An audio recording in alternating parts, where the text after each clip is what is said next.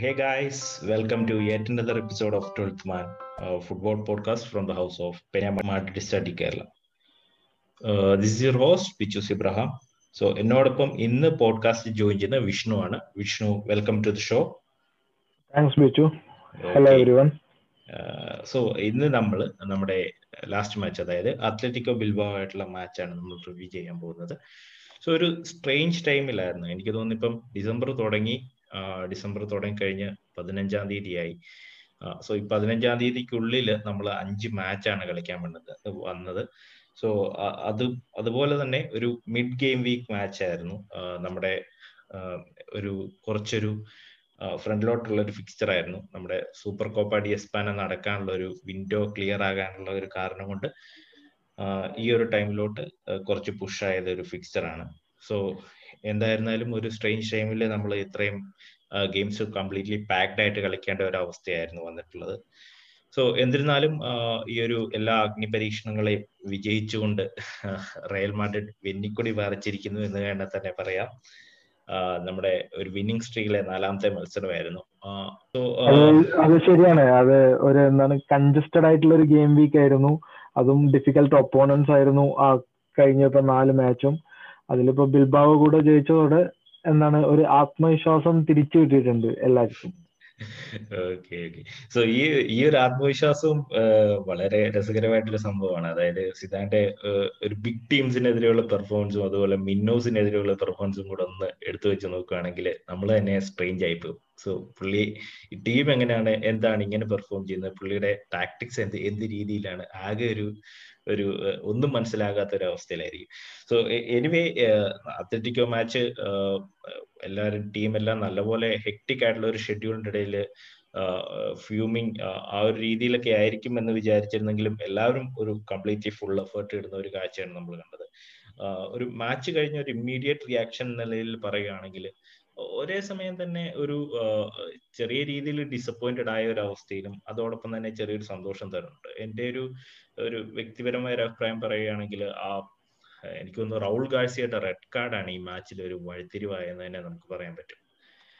So ഗാഴ്സിയ അത് ഒരു കളിയുടെ ഒരു ഏർലി സ്റ്റേജിൽ തന്നെ. ഒരു തേർട്ടീൻത്ത് മിനിറ്റിൽ തന്നെ റെഡ് കാർഡ് മേടിച്ചു പോവുകയും പിന്നീട് റയൽ മാഡ്രിഡ് നിരന്തരമായി ഗോൾ കണ്ടെത്താനായിട്ട് അതായത് ആ ഒരു ടെൻ മാൻ ഒരു ഡെഫിസിറ്റ് ഒരു ഒരാളുടെ ഒരു ഡെഫിസിറ്റിനെ മുതലെടുക്കാനായിട്ട് നിരന്തരമായിട്ട് അറ്റാക്ക് ചെയ്യുന്ന ഒരു അവസ്ഥയാണ് നമ്മൾ കണ്ടത്. സോ ആ ഒരു റെഡ് കാർഡ് ആണ് ഈ ഒരു മാച്ചിലെ ഏറ്റവും വഴിത്തിരിവായി മാറിയ ഒരു സംഗതി എന്ന് തന്നെ വേണേ സംശയം പറയാം. അല്ലെ വിഷ്ണു? അത് പറഞ്ഞത് ശരിയാണ്. പക്ഷെ അതിലൊരു രണ്ട് വശമുണ്ട്. റെഡ് കാർഡ് കിട്ടിയതിന് ശേഷം അവർ കംപ്ലീറ്റ് ആയി എന്താണ് പത്ത് പേര്. ഗോൾ കീപ്പർ അടക്കം പത്ത് പേര് ആ ബോക്സിനകത്ത് നിന്ന് ഡിഫെൻഡ് ചെയ്യുന്ന ഒരു കാഴ്ചയാണ് നമ്മൾ കണ്ടത്. അതായത് നമ്മൾ നിരന്തരമായി അറ്റാക്ക് ചെയ്യുന്നുണ്ടെങ്കിലും നമ്മൾക്കൊരു സ്പേസ് കിട്ടാത്ത രീതിയിലാണ് അവർ സെറ്റ് ചെയ്തു വെച്ചത്. അതുവരെ ആ ഒരു പത്ത് മിനിറ്റ് പതിമൂന്ന് മിനിറ്റ് പതിമൂന്നാം മിനിറ്റിലാണ് റെഡ് കാർഡ് വാങ്ങി പോകുന്നത്. അതുവരെ അവർ കുറച്ചും കൂടെ എക്സ്പാൻസീവ് ആയിട്ടായിരുന്നു കളിച്ചിരുന്നത്. ആ ഒരു ആ ഒരു ചെറിയൊരു ഇന്റർവെൽ നമ്മൾ നമ്മൾ ആ റിതത്തിൽ വന്നിരുന്നില്ല. എന്നാലും ആ കണ്ടിടത്തോളം അവർ കുറച്ചും കൂടെ ഒരു എക്സ്പാൻഡ് ചെയ്തിട്ടായിരുന്നു കളിച്ചിട്ടുണ്ടായിരുന്നത്. പക്ഷെ ആ റെഡ് കാർഡ് കിട്ടിയതോടെ അവർ ആ ഡിഫെൻസീവ് ഷേപ്പ് എന്താണ് എല്ലാവരും കംപ്ലീറ്റ് ആയി ബോളിന് പിന്നിൽ നിന്ന് ഡിഫെൻഡ് ചെയ്യുന്നതാണ് കണ്ടത്.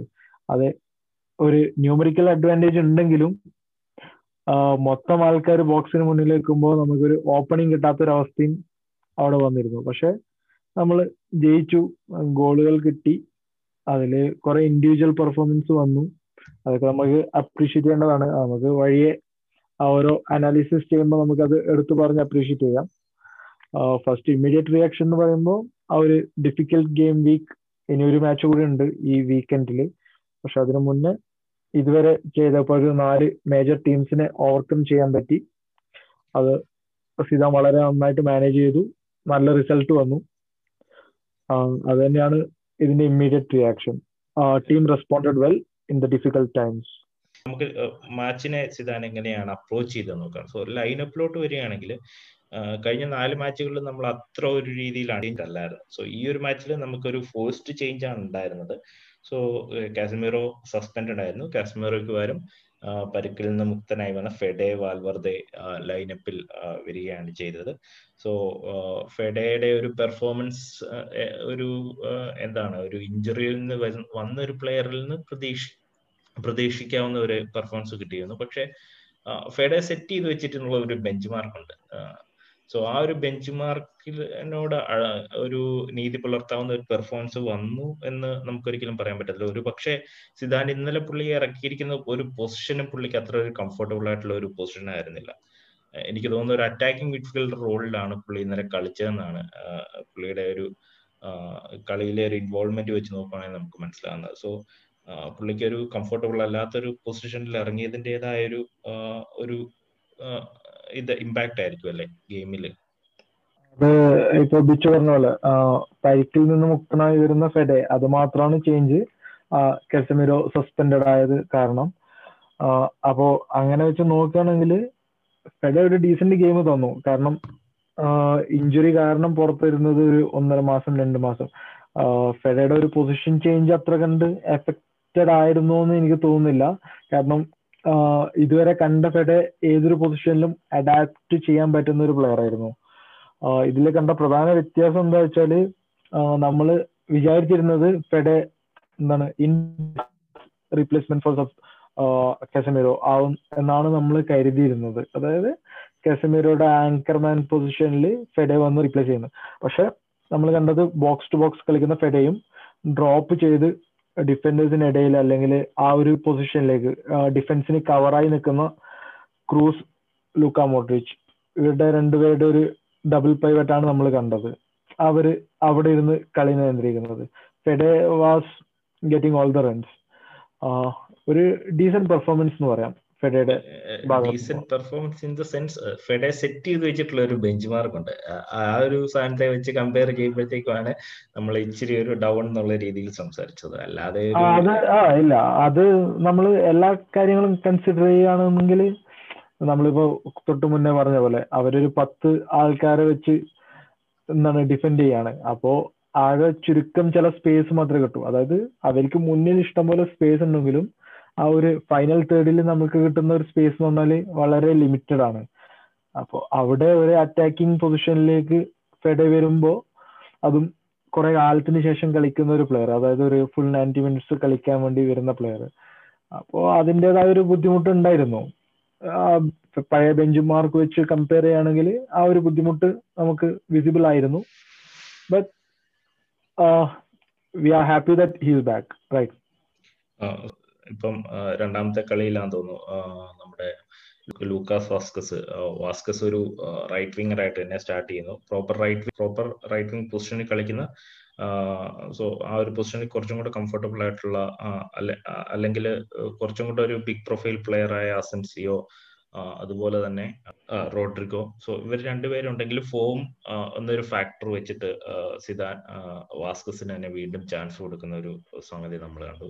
സോ വാസ്കസ് അതിനോട് നീതി പുലർത്തുന്ന ഒരു പെർഫോമൻസ് തന്നെയാണ് കാഴ്ചവെച്ചത്. വാസ്കസിന്റെ രണ്ട് മൂന്ന് ക്രോസുകൾ വളരെ മനോഹരമായ ക്രോസുകളും അതുപോലെ തന്നെ വാസ്കസിന്റെ ഏറ്റവും ഒരു നല്ലൊരു കാര്യം എന്ന് കാണുന്നത് ആ ഒരു വിങ്ങിൽ ഡിഫെൻസീവ്ലി ആണെങ്കിൽ പോലും നമ്മുടെ കാർവഹാളിനെ നല്ല രീതിയിൽ അസിസ്റ്റ് ചെയ്യുന്ന ഇവർ തമ്മിലുള്ള ഒരു സിങ്കും വളരെ ഇമ്പോർട്ടന്റ് ആണ്. ഇവർ റണ്ണ് കോംപ്ലിമെന്റ് ചെയ്യുന്ന ഒരു സംഗതി നമുക്ക് മാച്ചിലുടനീളം കാണാനായിട്ട് പറ്റിയാണ് സോ വാസ്കസ് വീണ്ടും സ്റ്റാർട്ട് ചെയ്തു.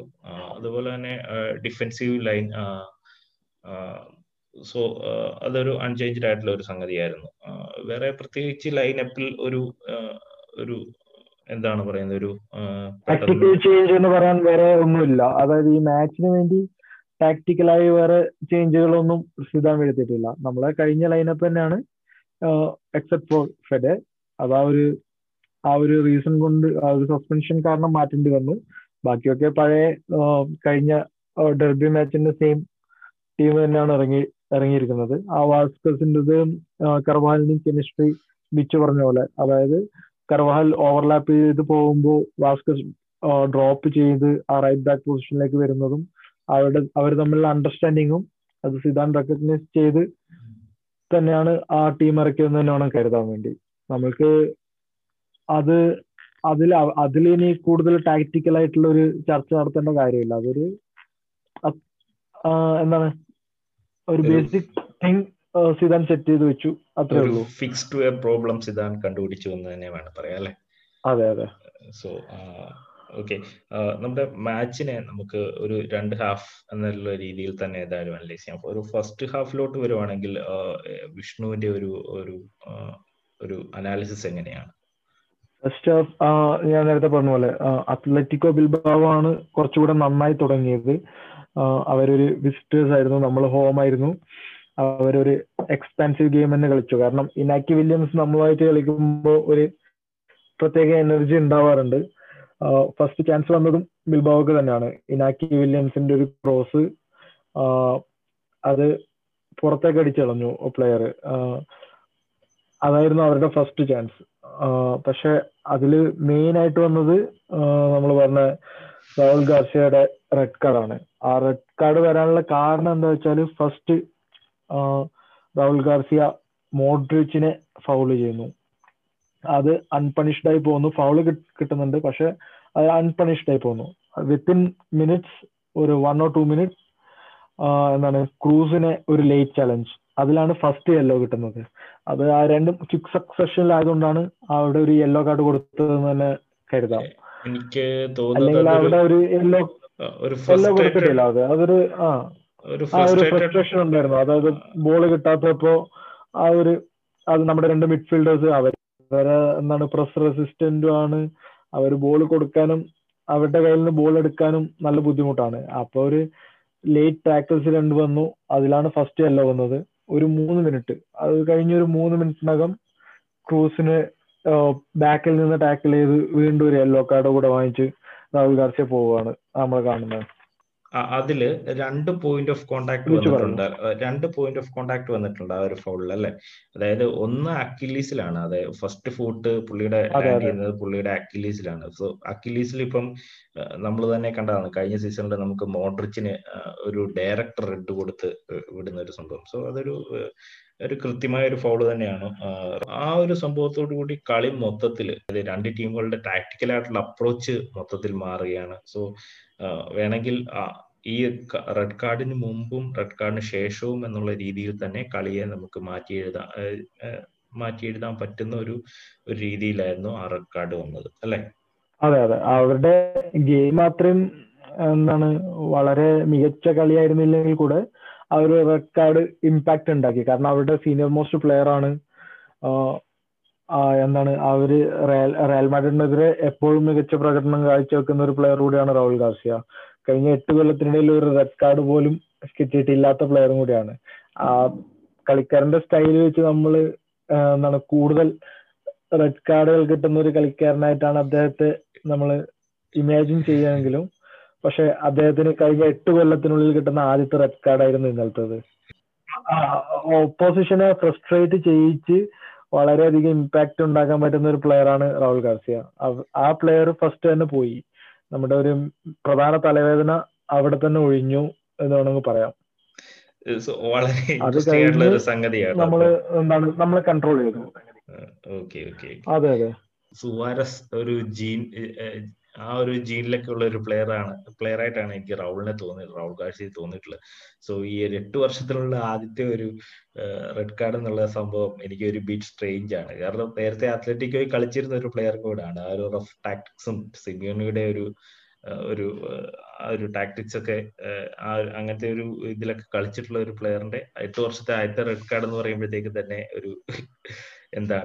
അത് നമ്മൾ ഇത് ഓപ്പോസിഷനെ എത്ര എത്രത്തോളം ഫ്രസ്ട്രേറ്റ് ചെയ്യാൻ പറ്റും അത്രത്തോളം ചെയ്ത് അതിൽ നിന്ന് എന്താണ് ടീമിന് വേണ്ടി ഒരു ഓപ്പർച്യൂണിറ്റി ഉണ്ടാക്കുന്ന ഒരു പ്ലെയർ ആണ് രാഹുൽ ഗാസിയ. അപ്പോ ഇത് നമ്മൾ ഓപ്പോസിഷൻ എന്തായാലും ആ ഒരു പ്ലേ അങ്ങനെ ഒരു പ്ലെയറിനെ നോട്ട് ചെയ്ത് വെക്കുന്നുള്ള കാര്യത്തിൽ ഒരു സംശയവും വേണ്ട. അപ്പൊ അങ്ങനെ ഒരു പ്ലെയർ പോയി അതിനുശേഷം നമ്മുടെ മിഡ്ഫീൽഡേഴ്സ് കളി കൺട്രോൾ ചെയ്ത് തുടങ്ങി തന്നെ വേണം പറയാം. അതായത് ബോൾ അവർക്ക് കൊടുക്കുന്നില്ല. നമ്മൾ നിരന്തരമായ അറ്റാക്കുകൾ അതിൽ തന്നെ എന്താണ് ഒരു ഇരുപത്തിമൂന്ന് മിനിറ്റ് ആകുമ്പോൾ ബെൻസിമക്ക് ഒരു ചാൻസ് കിട്ടുന്നു. ബെൻസിമ തന്നെ ഒരു ക്വിക്ക് ഫീറ്റ് ഒരു നൈസ് മൂവ് ഉണ്ടാക്കി ഒരു ഷോട്ട് എടുക്കുന്നു. അത് ബ്ലോക്ക്ഡ് ആവുന്നു. അത് വീണ്ടും തിരിച്ച് കറങ്ങി തിരിഞ്ഞു വന്ന് ഫെഡെ ഒരു ഷോട്ട് എടുക്കുന്നു. ബോക്സിന് തൊട്ട് മുന്നിൽ നിന്ന്. ബോക്സിന് ബോക്സിനകത്ത് നിന്ന്. ഫെഡയുടെ ഷോട്ട് അങ്ങനെ വൈഡായി പോകുന്നു അതിനുശേഷം വന്ന അതിനുശേഷം ക്രൂസിന്റെ ഷോട്ട് വരുന്നു ഒരു ഇരുപത്തെട്ട് മിനിറ്റിൽ മോഡ്രിച്ചിന്റെ ഒരു ലേ ഓഫ് ഫോർ മെൻഡി ഒരു ക്രോസിന് വേണ്ടിയിട്ട്. അത് വരുന്നു അതും വേവാടെ പോകുന്നു പുറത്തേക്ക് പോകുന്നു. അങ്ങനെ എന്താണ് നിരന്തരം അവരൊരു പത്താളായതിനു ശേഷം റയൽ മാഡ്രിഡിന്റെ ഭാഗത്തു നിന്ന് നിരന്തരമായ അറ്റാക്കുകൾ വന്നു എന്ന് തന്നെ വേണം കരുതാം. ശരിയല്ലേ ബിച്ചു? അതെ അതെ. സോ ഇപ്പം ഫസ്റ്റ് ഹാഫ് ഏകദേശം നമ്മൾ കഴിഞ്ഞ സീസണിലൊക്കെ കണ്ടിരുന്നതാണ്. അതായത് റയൽ മാഡ്രിഡ് സാധാരണയായിട്ട് ഗോൾ അടിക്കുന്ന ഒരു പാറ്റേൺ ഉണ്ടായിരുന്നു. അതായത് ഫസ്റ്റ് ഹാഫിന്റെ ഏറ്റവും അവസാനത്തെ രണ്ട് മിനിറ്റും അല്ലെങ്കിൽ എക്സ്ട്രാ ടൈമിൽ ആ ഒരു മിനിറ്റും ഹാഫ് തുടങ്ങി കഴിഞ്ഞ് ഒരു അൻപതിനോടടുത്ത് ഒരു ഗോളും കൂടെ. സോ ഇന്നലത്തെ ആ ഒരു ഗോൾ വന്നപ്പോഴത്തേക്കും അങ്ങനത്തെ ഒരു സംഗതിയാണ്. ആ ഒരു ടൈമിലെ നമ്മുടെ ഒരു പെർഫോമൻസ് ആണ് എനിക്കത് ഓർമ്മ വന്നത്. സോ ഒരു എന്താണ് കളി നമ്മൾ സെക്കൻഡ് ഹാഫിലോട്ട് സീറോ സീറോ എന്നുള്ള രീതിയിൽ പോവുകയാണെങ്കിൽ തന്നെ വേറെ രീതിയിൽ നമ്മൾ കളി ഗെയിമിനെ അപ്രോച്ച് ചെയ്യേണ്ട ഒരു അവസ്ഥയിലോട്ട് എത്തി നിൽക്കുമ്പോഴത്തേക്കുമാണ് ക്രൂസ് ക്രൂസിന്റെ ഏറ്റവും ബെസ്റ്റ് ഫോമിൽ നിൽക്കുന്ന ടൈമിനെ അനുസ്മരിപ്പിക്കുന്ന രീതിയിൽ പുള്ളിയുടെ ട്രേഡ് മാർക്ക് ഒരു ഗോൾ വരുന്നത്. ആ ഒരു ഗോളിന്റെ കാര്യം പറയുമ്പോഴത്തേക്കും വിനീഷ്യസിന്റെ ഒരു ഇൻവോൾവ്മെന്റ് കുറച്ചും കൂടെ എടുത്തു പറയേണ്ടതാണ് വിനീഷ്യസ് ഒരു ഡിസിഷൻ മേക്കിങ്ങിന്റെ ഒരു പ്രശ്നം വിനീഷ്യസിന്റെ കോൺഫിഡൻസിനെ വല്ലാത്ത രീതിയിൽ അഫക്റ്റ് ചെയ്തിട്ടുണ്ട് എന്ന് തോന്നുന്നു. കാരണം പുള്ളി ആ സമയത്ത് ഒരു ഷോട്ട് എടുക്കാൻ നോക്കാതെ പുള്ളി ചെയ്ത എന്താണെങ്കിലും ഏറ്റവും നല്ലൊരു സംഗതിയാണ്. കാരണം പുള്ളി അവിടെ കറക്റ്റ് ക്രൂസിനെ സ്പോട്ട് ചെയ്യുകയും ക്രൂസിനെ കറക്റ്റ് ഒരു പാസ് കൊടുക്കുകയും ചെയ്തു. സാധാരണ രീതിയിലാണെങ്കിൽ വിനീഷ്യസ് അത് എങ്ങനെയെങ്കിലും ഒരു ഷോട്ട് എടുക്കുന്ന ഒരു സ്ഥിതിവിശേഷമായിരുന്നു ഉണ്ടായിരുന്നത്. സോ ഏതായാലും പുള്ളി അത്ര കോൺഫിഡന്റ് അല്ലാത്തതുകൊണ്ടാണെന്ന് തോന്നുന്നു. പുള്ളി എങ്ങനെയോ ഏത് ഒരു മൊമെന്റിൽ കറക്റ്റ് ക്രൂസിനെ സ്പോട്ട് ചെയ്യുകയും കൃത്യം ഒരു പാസ് സോ ക്രൂസിന്റെ ഏറ്റവും ഒരു ബെസ്റ്റ് മൊമെന്റ് എന്നൊക്കെ പറയാവുന്ന പോലെ ഈ ഈ സീസണിലെ വൺ ഓഫ് ദി ബെസ്റ്റ് സംഭവമായിരുന്നു ആ ഒരു ഷോട്ട് അല്ലെ? അത് വളരെ ശരിയാണ്. അത് വിനീഷ്യസിന്റെ കാര്യം പറഞ്ഞതും ശരിയാണ്. ക്രൂസിന്റെ ആ ഫോം കഴിഞ്ഞൊരു ഇപ്പോ ക്രിട്ടിക്കൽ ആയിട്ടുള്ള ഒരു നാല് ഫിക്സ്റ്റേഴ്സിന്റെ കാര്യം നമ്മൾ പറഞ്ഞു. ആ നാല് ഫിക്സ്റ്റേഴ്സിലും ക്രൂസിന്റെ പെർഫോമൻസ് നമ്മൾ അത്രയധികം മനസ്സിലാക്കാം. ആ പാസിംഗ് അക്യുറസി ആ ഇൻവോൾവ്മെന്റ് നമുക്ക് കാണാൻ പറ്റും. അതിനൊരു പെർഫെക്റ്റ് ആയിട്ടുള്ള ഒരു റിട്ടേൺ ആണ് ആ പെർഫെക്റ്റ് ഗോൾ എന്താണ് he's passing to the goal post അങ്ങനെ വേണോ കരുതാം.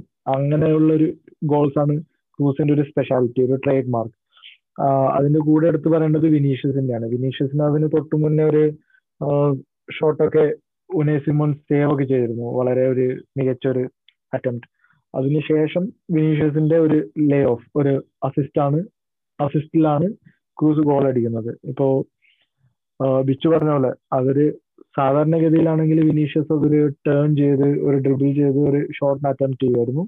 പക്ഷെ നമ്മൾ കഴിഞ്ഞ ഒരു രണ്ട് പോഡ്കാസ്റ്റുകൾക്ക് മുന്നേ വിനീഷ്യസിനെ വളരെയധികം ക്രിട്ടിസൈസ് ചെയ്തത് ഓവർ ഡൂയിങ് ഒരു ആ ഡിസിഷൻ മേക്കിങ്ങിലെ പാളിച്ച ഇതിനെ പറ്റിയായിരുന്നു അപ്പൊ അതിൽ നിന്ന് ഇംപ്രൂവ് ആ ഒരു സിദാൻ അർപ്പിച്ച വിശ്വാസം സിദാൻ കൊടുത്ത കോൺഫിഡൻസ് ആ കണ്ടിന്യൂസ് ആയിട്ടുള്ള സ്റ്റാർട്ടുകൾ അതിൽ നിന്ന് ഒരു പാഠം പഠിച്ചിട്ട് വിനീഷ്യസ് കൊടുത്ത ഒരു എന്താണ് പാസ്സായിട്ട് കാണാനാണ് എനിക്ക് ഇഷ്ടം. അതായത് ആ ഒരു എന്താണ് മുന്നേ ഉണ്ടായിരുന്ന ഡിസിഷൻ മേക്കിങ്ങിൽ വന്ന പാളിച്ചകൾ മനസ്സിലാക്കി ആ ടൈമിൽ അതാണ് ബെസ്റ്റ് ഓപ്ഷൻ എന്ന് മനസ്സിലാക്കി വിനീഷ്യസ് ചെയ്ത ഒരു എന്താണ് ആക്ടിവിറ്റി അല്ലെങ്കിൽ ഒരു എന്താണ് ഒരു ആ ഗെയിമിൽ ഉണ്ടാക്കിയ ഒരു ഇമ്പാക്ട് അതായിട്ട് കാണാനാണ് എനിക്ക് തോന്നുന്നത്. അത് അതായിരിക്കും കുറച്ചുകൂടെ to be fair to the player അല്ലേ പിച്ചു അതെ അതെ. സോ കുറച്ചും കൂടെ മെച്യൂർഡ് ആയിട്ടുള്ള ഒരു തീരുമാനങ്ങൾ എടുക്കുക എന്നൊരു സംഗതി വരുന്നത് കറക്റ്റ് ആയിട്ട് പറഞ്ഞാൽ എക്സ്പീരിയൻസും കൊണ്ടാണ്. ഒരു പ്ലെയറിന്റെ എക്സ്പീരിയൻസും കൊണ്ടാണ് കുറച്ചും കൂടെ മെച്യൂർഡ് ആയിട്ടുള്ള തീരുമാനങ്ങളും ഗെയിമിലെ ഇൻ ഒരു ഇപ്പൊ നമ്മൾ ഒരു പ്ലെയർ എന്നുള്ള രീതിയിൽ ഒരു ഒരു വ്യൂവർ എന്നുള്ള രീതിയിൽ നോക്കുമ്പോഴത്തേക്ക് നമ്മളൊരു ഒരു ഒരു പ്ലെയറിന്റെ ആംഗിളിൽ നിന്നല്ല ചിന്തിക്കുന്നത്. അതായത് നമുക്കൊരു ഹോൾ പിക്ചർ ആണ് കിട്ടുന്നത്. സോ ഒരു പ്ലെയർ സ്പ്ലിറ്റ് സെക്കൻഡിൽ എടുക്കേണ്ട ഡിസിഷൻസ് ആണ് ഈ ഒരു സംഭവമൊക്കെ. അതായത് കറക്റ്റായിട്ട് എങ്ങോ പാസ് ചെയ്യണോ ഷോട്ട് എടുക്കണോ തുടങ്ങിയ കാര്യങ്ങളൊക്കെ. സോ അത് ഇപ്പം ഈ പറഞ്ഞ പോലെ തന്നെ സിദാൻ ഇപ്പം വിനീഷ്യസ് വിനീഷ്യസിന്റെ ഒരു പ്രൈസ് ടാഗും അതുപോലെ തന്നെ എക്സ്പെക്ടേഷൻ ടാഗും സോ ഈ ഒരു സംഗതികളെ ഒരു റിഫ്ലക്ട് ചെയ്യുന്ന രീതിയിൽ ഒരു പ്രകടനമായിരുന്നില്ല ഈ സീസണിൽ നമ്മൾ ഒരു ഫാൻ ബേസിന്റെ ഓവർ എക്സ്പെക്ടേഷൻ ആണോ എന്ന് നമുക്ക് കൃത്യം അറിയത്തില്ല. എന്താണെങ്കിലും വിനീഷ്യസിന്റെ ഭാഗത്തു നിന്ന് അങ്ങനെ ഒരു പ്രകടനമായിരുന്നില്ല വന്നിട്ടുള്ളത്. പക്ഷെ സിദാൻ ചെയ്ത ഒരു നല്ല കാര്യം എന്ന് പറയുന്നത് ആ പ്ലെയറിൽ സിദാന്റെ ഒരു വിശ്വാസം അർപ്പിക്കുകയും ഫാൻ ബേസ് വളരെയധികം ക്രിട്ടിസൈസ് ചെയ്ത ഒരു ടൈമിൽ റെഗുലർ ആയിട്ട് സ്റ്റാർട്ട്സ് കൊടുക്കുകയും പുള്ളിക്ക് കുറച്ചും കൂടെ നല്ല രീതിയിൽ എക്സ്പീരിയൻസ്ഡ് എക്സ്പീരിയൻസ് ആർജിച്ചെടുക്കാനായിട്ട് ഈ ഒരു സ്റ്റാർട്ടുകളിൽ നിന്നൊക്കെ സാധിച്ചു എന്ന് വേണേ കരുതാം.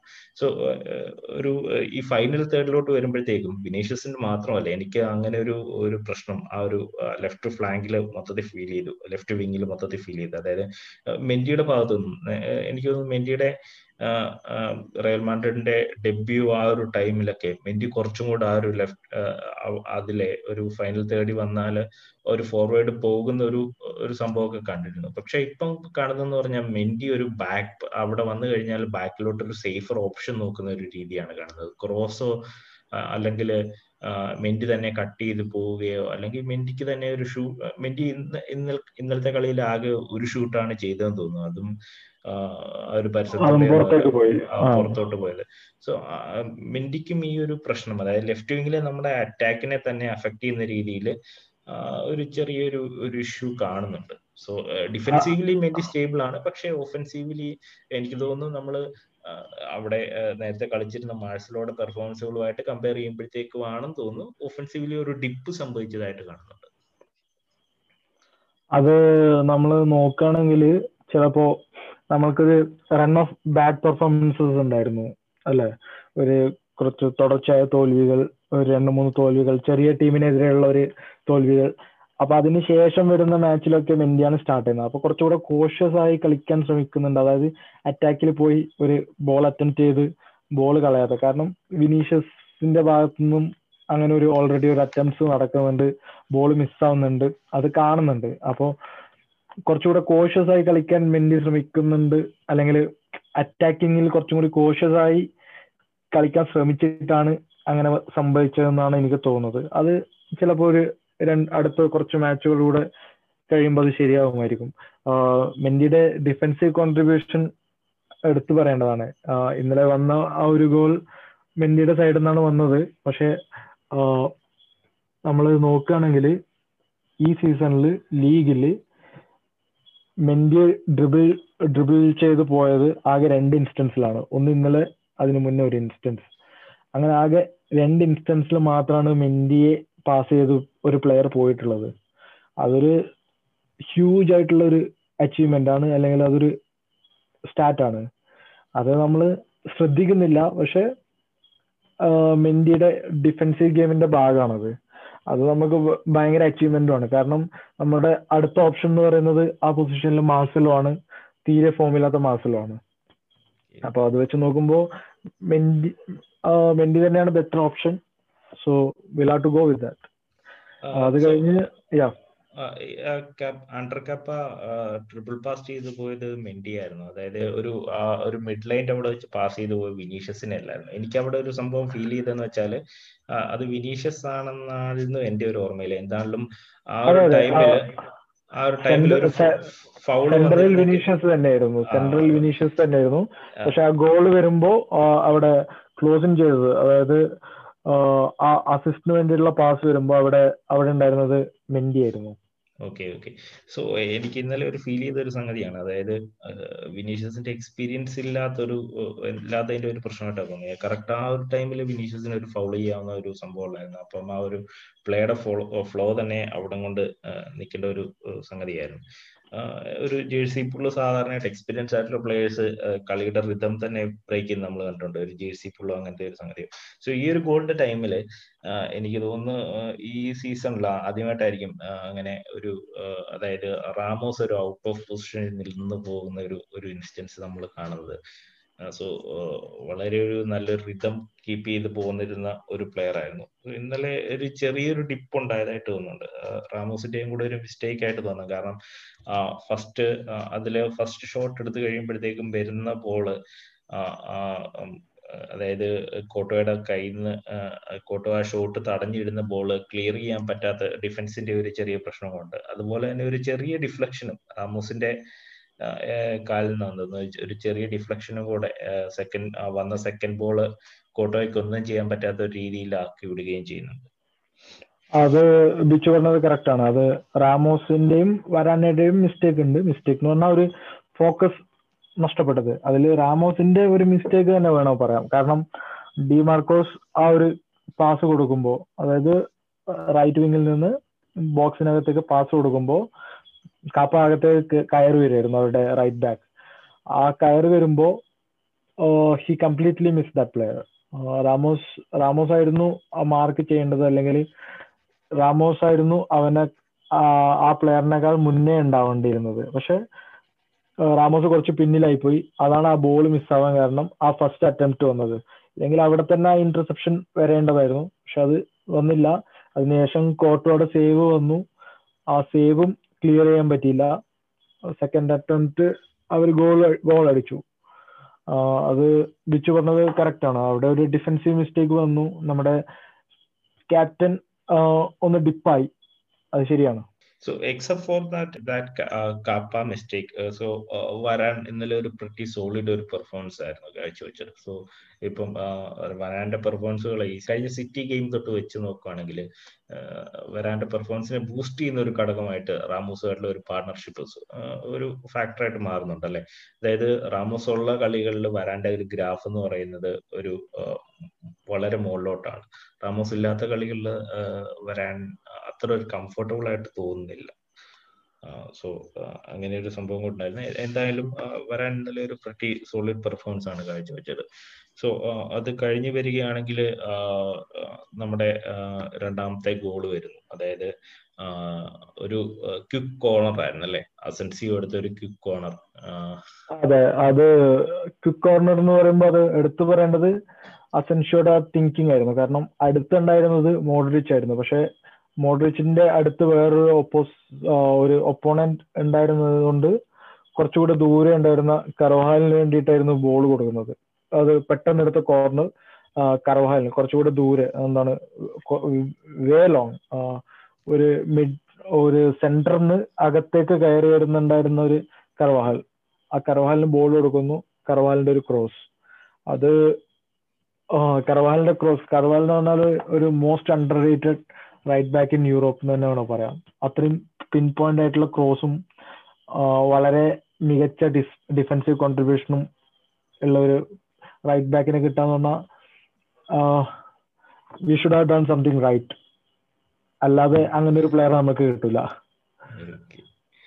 അത് മാത്രമല്ല അതിനോടൊപ്പം തന്നെ റയൽ മാഡ്രിഡ് ജീനും കൂടെ ഉള്ള ഒരു പ്ലെയർ ആണല്ലേ? അതായത് ഇപ്പം ഈ ആൽഫ്രഡോ ഡി സ്റ്റെഫാനോ സ്റ്റേഡിയത്തിന്റെ ആ ഒരു ഒരു കല്ലിടുന്ന ഒരു ചടങ്ങിൽ വരെ ആ തറക്കല്ലിടുന്ന ചടങ്ങിൽ വരെ പ്രസന്റ് ആയിട്ടുള്ള ഒരു അല്ലെങ്കിൽ അതിനുവേണ്ടി സ്റ്റെഫാനോയുടെ കൂട്ടത്തിൽ ആ ഒരു കല്ല് വെക്കാനായിട്ട് സെലക്ടഡ് ആയിട്ടുള്ള ഒരു പ്ലെയർ ആയിരുന്നു സോ ഒരു മാഡ്രിഡ് ജീൻ പുള്ളി വളരെ ഏജ് ഗ്രൂപ്പുകളിൽ നിന്ന് കളിച്ചു വന്നത് തൊട്ടുള്ള സോ ഒരു പാഷനും കൂടെ ഉള്ള ഒരു പ്ലെയർ ആണ്. സോ അതെല്ലാം കൂടെ ഒത്തുചേർന്ന് നമുക്ക് കിട്ടിയിട്ടുള്ള ഒരു പ്ലെയർ ആണ്. പെർഫെക്റ്റ് ക്രോസ് എന്നൊക്കെ പറയാം അല്ലെ? അതായത് ബെൻസീമയുടെ ഒരു പെർഫെക്റ്റ് ഹെഡറും ഒന്നും ചെയ്യാൻ പറ്റത്തില്ല. ഗോളി അനങ്ങുന്ന പോലും ഇല്ലായിരുന്നു ഒരു ഔട്ട് ഓഫ് പൊസിഷൻ എന്ന് തന്നെ രീതിയിൽ പറയാം. നൈസൈമൺ ഒന്നും ചെയ്യാൻ പറ്റാത്ത ഒരു അവസ്ഥയിലായിരുന്നു അതൊരു അതായത് കളിയുടെ ഗതിയെ തന്നെ മാറ്റിയ ഒരു ഒരു ഗോളായിരുന്നു. സോ ആ ഒരു ഗോളോടുകൂടി വ്യക്തം നമുക്കൊരു മേൽക്കൈ വരികയും പിന്നീട് അവർക്ക് വീണ്ടും അറ്റാക്ക് ചെയ്ത് അതായത് ഒരു പോയിന്റ് പോലും കിട്ടാത്ത ഒരു അവസ്ഥയിൽ വന്നപ്പോഴത്തേക്കും വീണ്ടും അറ്റാക്ക് ചെയ്ത് കളിക്കേണ്ടതായ ഒരു അവസ്ഥയും കൂടെ അവർക്ക് വരികയാണ് ചെയ്തത്. സോ അത് കഴിഞ്ഞ് പിന്നെ വരുമ്പോഴത്തേക്കും നമ്മുടെ അടുത്ത ഗോളാണ് വേറൊരു സംഭവമായിട്ട് വരുന്നത്. സോ അത് വന്നത് തന്നെ കോട്ടുവാടെ ഒരു കിടിലൻ സേവിൽ നിന്നാണ് അല്ലേ? അത് ആ ഗോളിനെ പറ്റി പറയുമ്പോ ആ ഗോളിന് ശേഷമുള്ള സിദാന്റെ റിയാക്ഷൻ കൂടെ നമ്മൾ എടുത്തു പറയുന്നു പറയണം അത് കാരണം ഒരു എന്താണ് ആ ഒരു മാച്ച് ഒരു ഒരു എന്താണ് എൻഡിങ് സ്റ്റേജിലേക്ക് പോയി. നമ്മളൊരു ഒരു പോയിന്റ് ഒരു മൂന്ന് പോയിന്റ് വിൻ ചെയ്തു. ചാമ്പ്യന്മാരാണ് അപ്പൊ നമ്മൾ ആ മൂന്ന് പോയിന്റ് ഡിഫെൻഡ് ചെയ്യും എന്നുള്ള ഒരു പ്രതീക്ഷയിൽ നിൽക്കുമ്പോഴാണ് ഒരു ത്രൂ ബോൾ വരുന്നത്. അതായത് ആ ത്രൂ ബോൾ വരുമ്പോൾ ശ്രദ്ധിക്കേണ്ടത് അസൻഷ്യോയുടെ മൂവ്മെന്റ് ആണ്. അസൻഷ്യോ ഒരു എക്സ്പീരിയൻസ് ആയിട്ടുള്ള പ്ലെയർ ആണ്. ഒരു യങ് പ്ലെയർ ആണ് പക്ഷെ സ്റ്റിൽ ഒരു ഇപ്പോ നമ്മളൊരു എക്സ്പീരിയൻസ് പ്ലെയർ ആയിട്ട് മാത്രമേ അസൻഷ കൺസിഡർ ചെയ്യാൻ പറ്റൂ. അപ്പോ അസൻഷു അവിടെ ഒരു പ്രസ് ചെയ്യാതെ ലീസി ആയിട്ട് നിൽക്കുന്നത് കാണാൻ പറ്റി. കാരണം തൊട്ട് മുന്നേ ഒരു അഞ്ചു മിനിറ്റ് മുന്നേ അല്ലെങ്കിൽ ഒരു പത്ത് മിനിറ്റ് മുന്നേ കൂടെ മുപ്പത്തഞ്ച് വയസ്സുള്ള മോഡ്രിച്ചും മുപ്പത്തിമൂന്ന് വയസ്സുള്ള ബെൻസിമയും ഒരു എൺപത് മിനിറ്റ് എൺപത്തഞ്ച് മിനിറ്റിലൊക്കെ ഇത് ഇക്കർ മുനിയനെയൊക്കെ ക്ലോസ് ഡൗൺ ചെയ്യുന്നത് അവരുടെ കൗണ്ടർ ക്ലോസ് ഡൗൺ ചെയ്യുന്നത് അവരെ പ്രസ് ചെയ്യുന്നതൊക്കെ നമുക്ക് കാണാൻ പറ്റും. ആ ഒരു ടൈമിൽ സബ് ഇറങ്ങിയ അസെൻഷിയോ അവിടെ കുറച്ചുകൂടെ എന്താണ് ഒരു ലേസി ആയിട്ട് അല്ലെങ്കിൽ ഒരു ക്ലോസ് ക്ലോസിൻ ചെയ്യാൻ വേണ്ടി കുറച്ച് ഡിലേ ആയത് അവിടെ കാണാൻ പറ്റും. ആ ഒരു ആ ഒരു പ്ലേയിൽ ആ പ്ലേയിലാണ് ആ ഒരു ത്രൂ ബോൾ വരുന്നത്. അവർ ഒരു നൈസ് അറ്റംപ്റ്റ് ആയിരുന്നു. കോട്ടോ കോട്ടോ സൈഡോസ് അല്ലെങ്കിൽ ആ ഒരു മൂന്ന് പോയിന്റ് കിട്ടില്ലായിരുന്നു. ആ ഒരു മാച്ചിലെ ഒരു one of the only big save he he had to do അല്ലാതെ വേറൊരു എന്താണ് മുന്നേ ആ ഗോളിന് മുന്നേ ഉള്ള ഒരു സേവ് ഉണ്ടായിരുന്നു. പക്ഷെ അത് കോട്ടയം സ്ട്രേറ്റ് അറ്റീമായിരുന്നു അതിനുശേഷം അല്ലെങ്കിൽ അതിനു മുന്നെയോ ഒരു വലിയ സേവ് ഒന്നും ചെയ്യേണ്ട അല്ലെങ്കിൽ നേരിടേണ്ട ഒരു ഘട്ടം കോട്ടോ ഫേസ് ചെയ്തില്ല ആ മാച്ചിൽ ആ ഒരു അവസ്ഥയിലാണ് ഇങ്ങനൊരു ഷോട്ട് വരുന്നത്. അത് കോട്ടോ സേവ് ചെയ്യുന്നു. അവിടുന്ന് തുടങ്ങിയ കൗണ്ടറിലാണ് ആ ഒരു ഗോൾ വരുന്നത്. കൗണ്ടറുകളിൽ നിന്നൊരു ഗോൾ എന്ന് പറയുന്നത് ഒത്തിരി കാലത്തിന് ശേഷമായിരിക്കണം അല്ലേ? ഒരു കാലത്ത് നമ്മൾ ഏറ്റവും കൂടുതൽ ഡിപ്പെൻഡ് ചെയ്തിരുന്ന ഒരു സംഗതിയായിരുന്നു കൗണ്ടറുകൾ എന്ന് പറയുന്നത്. ഇന്നലെ ഒരു കൗണ്ടറിൽ നിന്ന് ഒരു ഗോൾ വന്നത് ബെൻസിമയുടെ അതായത് ക്ലാസ് വ്യക്തമാക്കുന്ന ഒരു സംഗതിയായിരുന്നു ഇന്നലത്തെ ആ ഒരു ഗോൾ എന്ന് പറയുന്നത്. കൃത്യമായിട്ടൊരു ഷോട്ട് പുള്ളി പുള്ളിയുടെ കാലിൽ നിന്ന് വരികയും കളി അതോടുകൂടി ക്ലോസ് ഡൗൺ ചെയ്തു എന്ന് തന്നെ പറയാം. പിന്നെ ഒരു തിരിച്ചുവരെ ഒരിക്കലും ഇത് ചെയ്യാൻ പറ്റുന്നില്ല. അതായിരുന്നു almost last kick off the shot last kick off the game ആ ഒരു ഗോളിന് വേണ്ടി മോഡ്രിച്ചിന്റെ ഒരു പാസ് ആ ലൈനിൽ കൂടെയുള്ള പാസും അതിൽ ബോളെ ബോൾ ടച്ച് ചെയ്യാതിരുന്ന ഒരു പ്ലെയർ ഉണ്ട് റോഡ്രിഗോ. റോഡ്രിഗോയുടെ ഒരു മൂവ്മെന്റ് ഉണ്ടായിരുന്നു. അവരുടെ ഡിഫൻഡേഴ്സിനെ ഡ്രാഗ് ചെയ്ത് ബെൻസിമക്ക് ആ ഒരു അക്രോസ് റൺ ചെയ്യാൻ പറ്റിയ ഒരു പൊസിഷനിലേക്ക് ഒരു അവസരം ഉണ്ടാക്കി കൊടുക്കുന്ന രീതിയിൽ റോഡ്രിഗോയുടെ ഒരു മൂവ്മെന്റ് ഉണ്ടായിരുന്നു റൈറ്റ് നിന്ന് ലെഫ്റ്റിലേക്ക് അതുകൂടെ നമ്മൾ അപ്രീഷിയേറ്റ് ചെയ്യേണ്ടിയിരിക്കുന്നു. അതെ അതെ.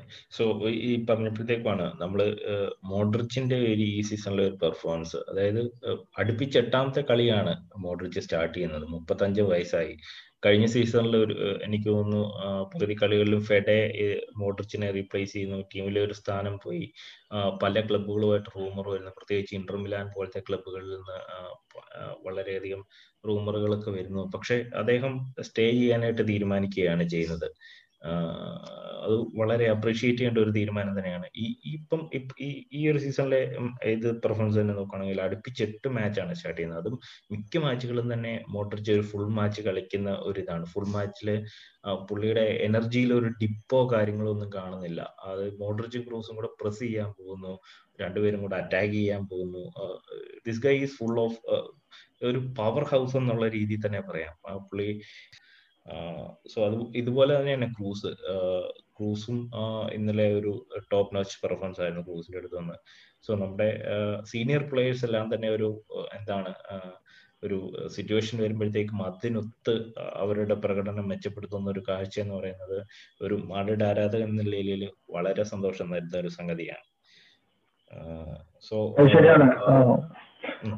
മോഡ്രിച്ചിന്റെ പെർഫോമൻസും ക്രൂസിന്റെ പെർഫോമൻസ് അതായത് നമ്മുടെ സീനിയർ പ്ലേയേഴ്സ് സ്റ്റെപ്പ് അപ്പ് ചെയ്യുന്നതും എസ്പെഷ്യലി മോഡ്രിച്ച്. മോഡ്രിച്ച് ഒരു മുപ്പത്തഞ്ച് വയസ്സിൽ മോഡ്രിച്ച് യൂറോപ്പിൽ കണ്ടിന്യൂസ് ആയിട്ട് ടോപ്പ് പെർഫോമൻസ് തരുന്നത് എന്താണ് നമുക്ക് നമുക്ക് ഇത്രയധികം സന്തോഷം തരുന്ന വേറൊരു കാര്യം ആലോചിക്കാനില്ല. അത്രയും മനോഹരമായ കളിയാണ്. മോഡ്രിച്ചിന്റെ കളി കാണാൻ തന്നെ എന്തൊരു ഭംഗിയാണ്. അതെ അതെ. പുള്ളിയുടെ ഒരു ക്വാളിറ്റി ഒരിക്കലും അൺമാച്ചബിൾ ആയിട്ടുള്ള ഒരു സംഗതിയാണ്.